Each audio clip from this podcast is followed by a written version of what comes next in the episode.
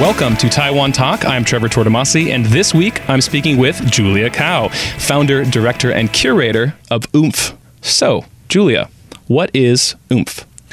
Um, Oomph is actually a curation brand. Um, we organize exhibitions and workshops and events, um, arts events, uh, and like festivals and stuff. And it's not limited to space, but most of the time it's at an art space that we use in the basement of a hair salon in Zhongxiao Fuxing. So we usually have exhibitions once a month, and then we have arts events and music events during the exhibition period and we curate it the, the program is comprehensive so that you can experience the exhibition theme through different mediums, um, such as like music. It might be a concert, or it might be a handicraft workshop, or it might be an artist talk. In that way, we encourage people to interact with and engage with the exhibition in a deeper and more meaningful way.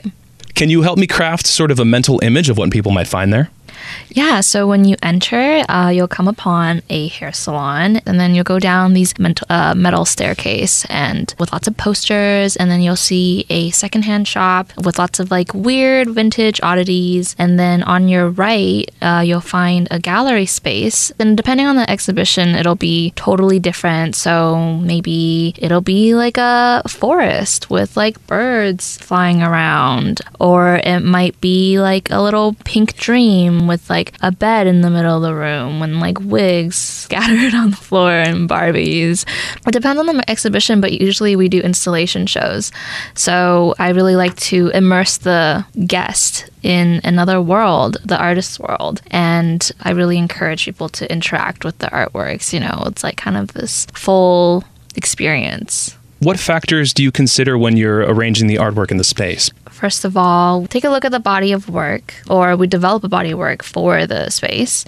And it's usually an experience. So when you think about like how you walk through an exhibition, it'll construct your understanding of the exhibition. And we process things in a way, it's kind of like building blocks. And so we think about what we want to convey to the viewer and how we want them to experience it. Do we want them to be very confused and then give them the explanation at the end? Or do we want to set them up with a foundation so that they can better understand the works? Like, what kind of effect do we want to be having? And, like, what's the best way to present them?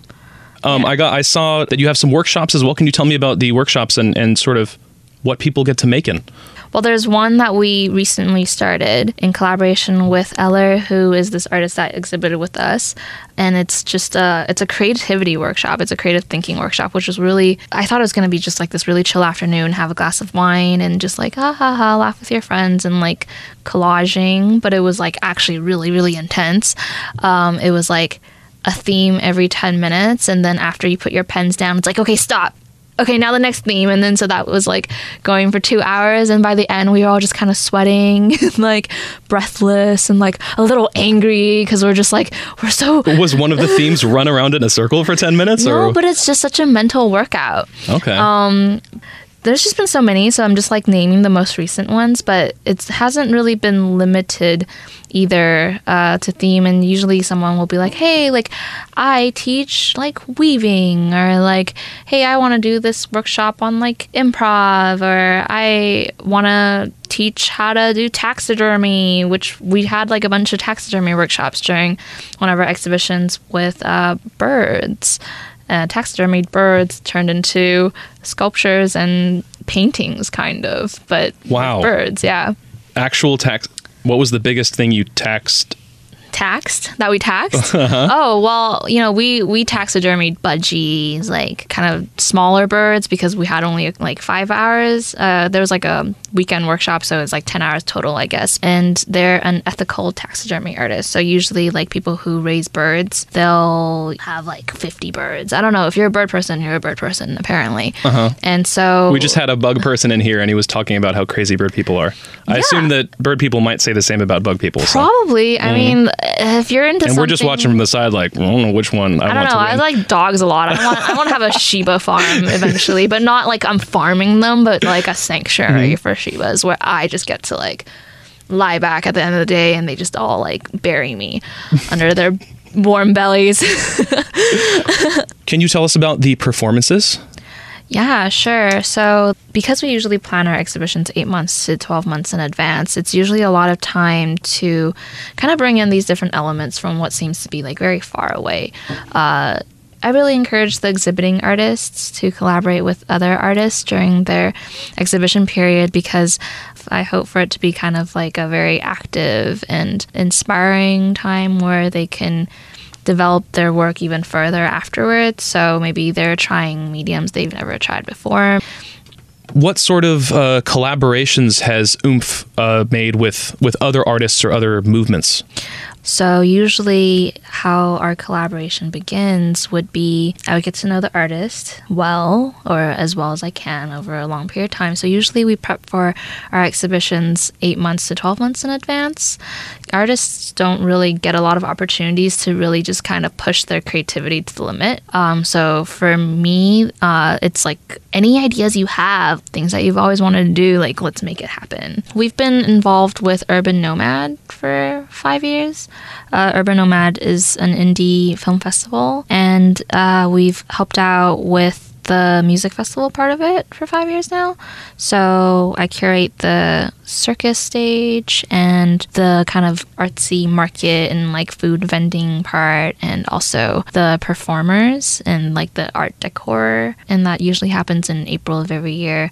Oomph is hopefully one of those things. Like we just always want to feature and support like projects that are worthwhile, but maybe they're not as good at broadcasting themselves or getting the word out there. Just kind of really trying to pick and feature and support things that is worth taking a closer look at and celebrating. And sometimes they're kind of like the silly, weird underdogs, um, but that's kind of like the projects that we're most excited about how would you get past artist block or spur the the creativity of someone who might not be feeling too creative? Well, in a workshop or in day to day life? I think if you're looking for inspiration, maybe you should change your perspective. And it's easier said than done because I can't just be like, okay, I'm just going to look at things a different way. So, what I would recommend is actually just change your setting or maybe your daily routine go like walk in a neighborhood you haven't walked do something totally unexpected.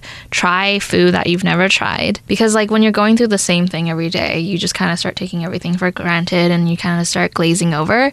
So what i hope for them to learn i guess is that there really aren't any boundaries and that it's okay to just like not take art that seriously and just have fun with it um, and that anyone can do you can you can try like i really encourage people to participate it can be a really fun thing that anyone can incorporate into their life. It's not really something reserved for people that have been in art school for several years, or you don't really need to be specifically qualified. All right, well, thank you, Julia, and thank you all for tuning into this week's episode of Taiwan Talk with the amazing Julia Kao, founder, director, and curator of Oomph. See you next time.